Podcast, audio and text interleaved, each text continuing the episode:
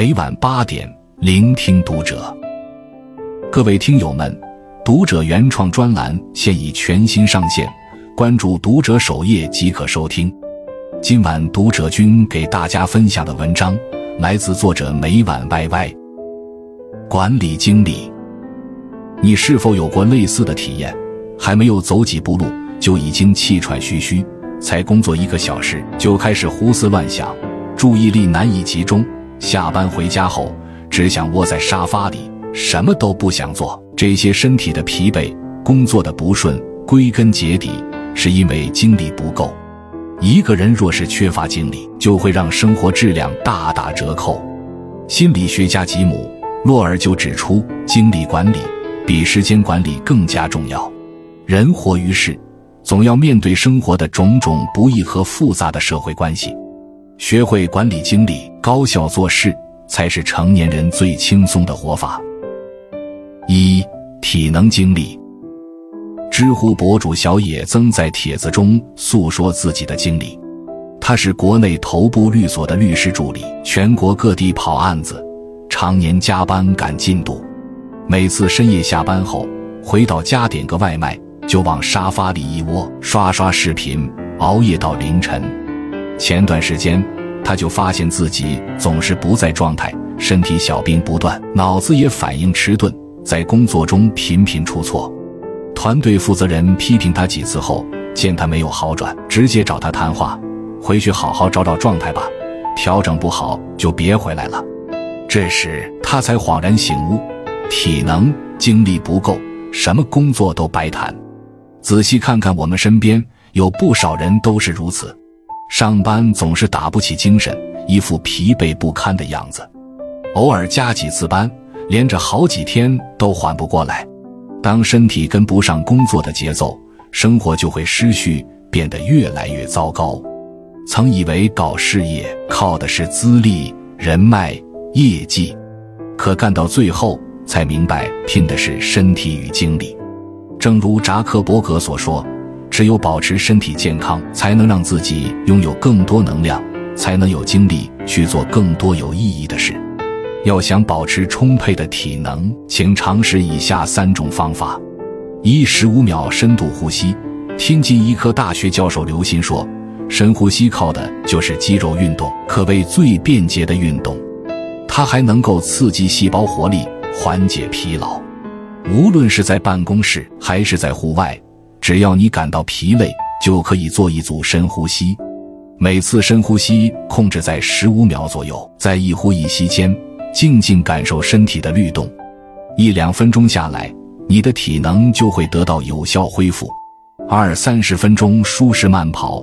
老话说：“户枢不渡，流水不腐。”人的身体也是如此，越是久坐不动，越会疲惫。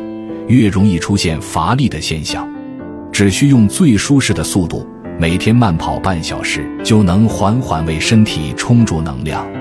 当你挥洒完汗水，精力体力反而会更加充沛。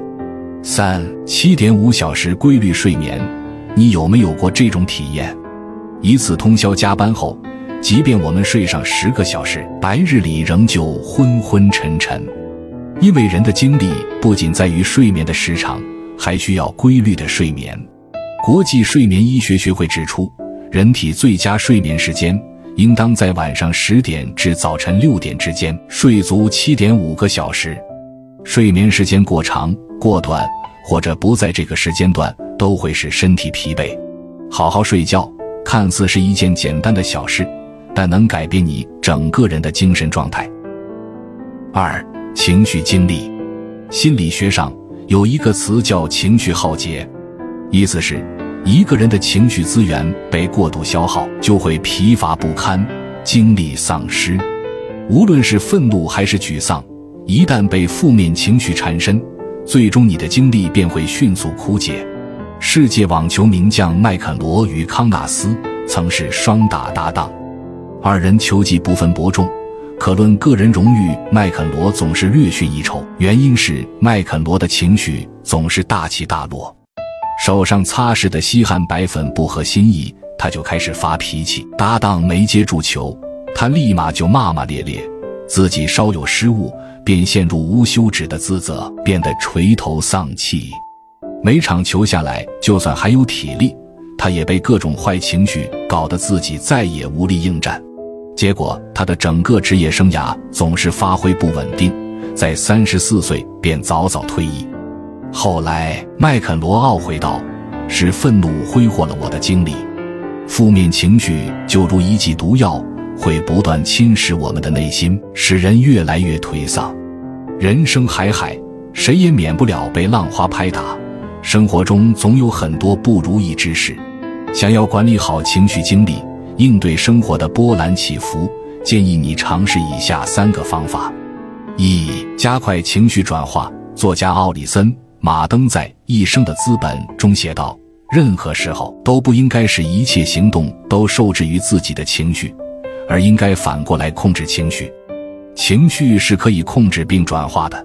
比如，你遇到一件糟心事，就去吃一顿美食，出门兜一回风；再比如，你即将发怒的时候，立刻去做自己喜欢的事，心情就能得到平复。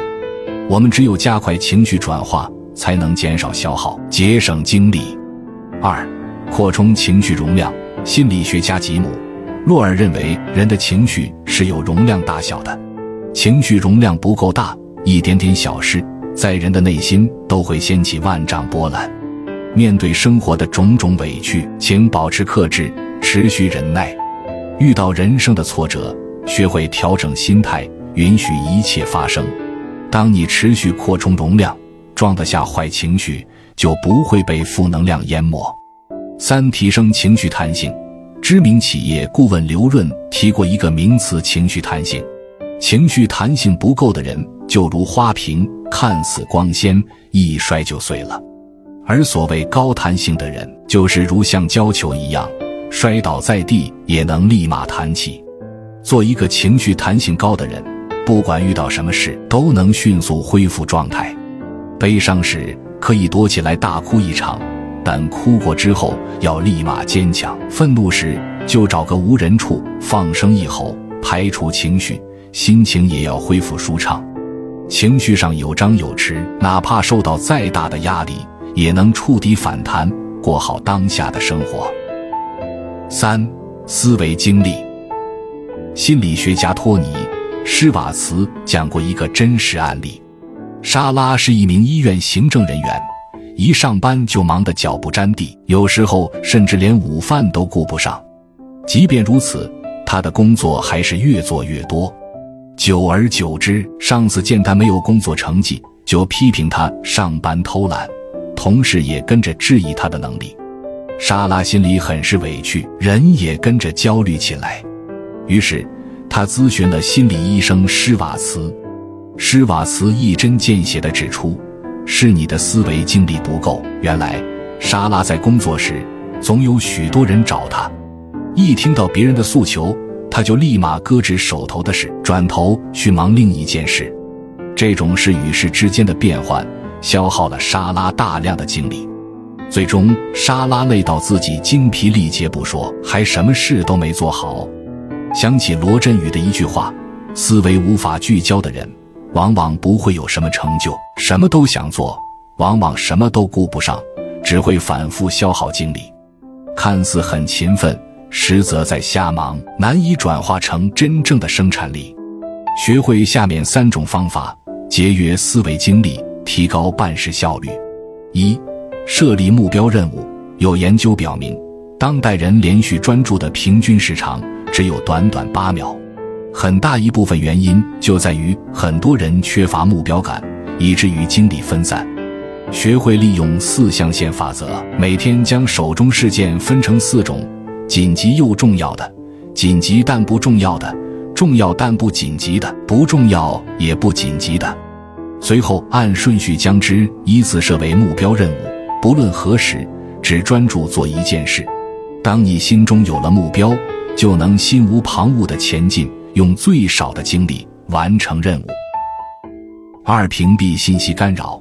互联网时代，每个人身边都充斥着杂乱的信息，不加以屏蔽，就很容易受此干扰，为之耗费大量的精力。这里推荐一种番茄工作法，帮你有效隔断过多信息的侵扰。规定在一个连续的四十五分钟内，专心做手头的事情，随后进行五至十分钟短暂的休息，用于处理手机信息、喝水、上厕所等。通过这种方法，主动屏蔽外界的干扰，你的思绪才会井然有序。三、构建冥想空间，如何向达芬奇一样思考？一书中提到，思维恢复的关键就在于冥想。冥想就是我们大脑一个恢复精力的空间。你可以找个安静的地方坐下，闭上眼，先是感受自己的一呼一吸，然后慢慢放松。其次，心随意走，想象自己漫步在森林中，静躺在草坪上。最后，当大脑彻底放空，你的精神就会慢慢集中。乔布斯曾说：“生活中有件重要的事情，就是管理好自己的精力。管理精力就是管理人生。无论是身体、情绪还是思维，都需要你的精心呵护。精力分配不合理，就会使得生活越来越凌乱，日子越过越糟糕。学会精力管理，养足了精神，养好了身体。”你才能将生活打理得井井有条，去做更有价值、更有意义的事情。关注读者，感恩遇见。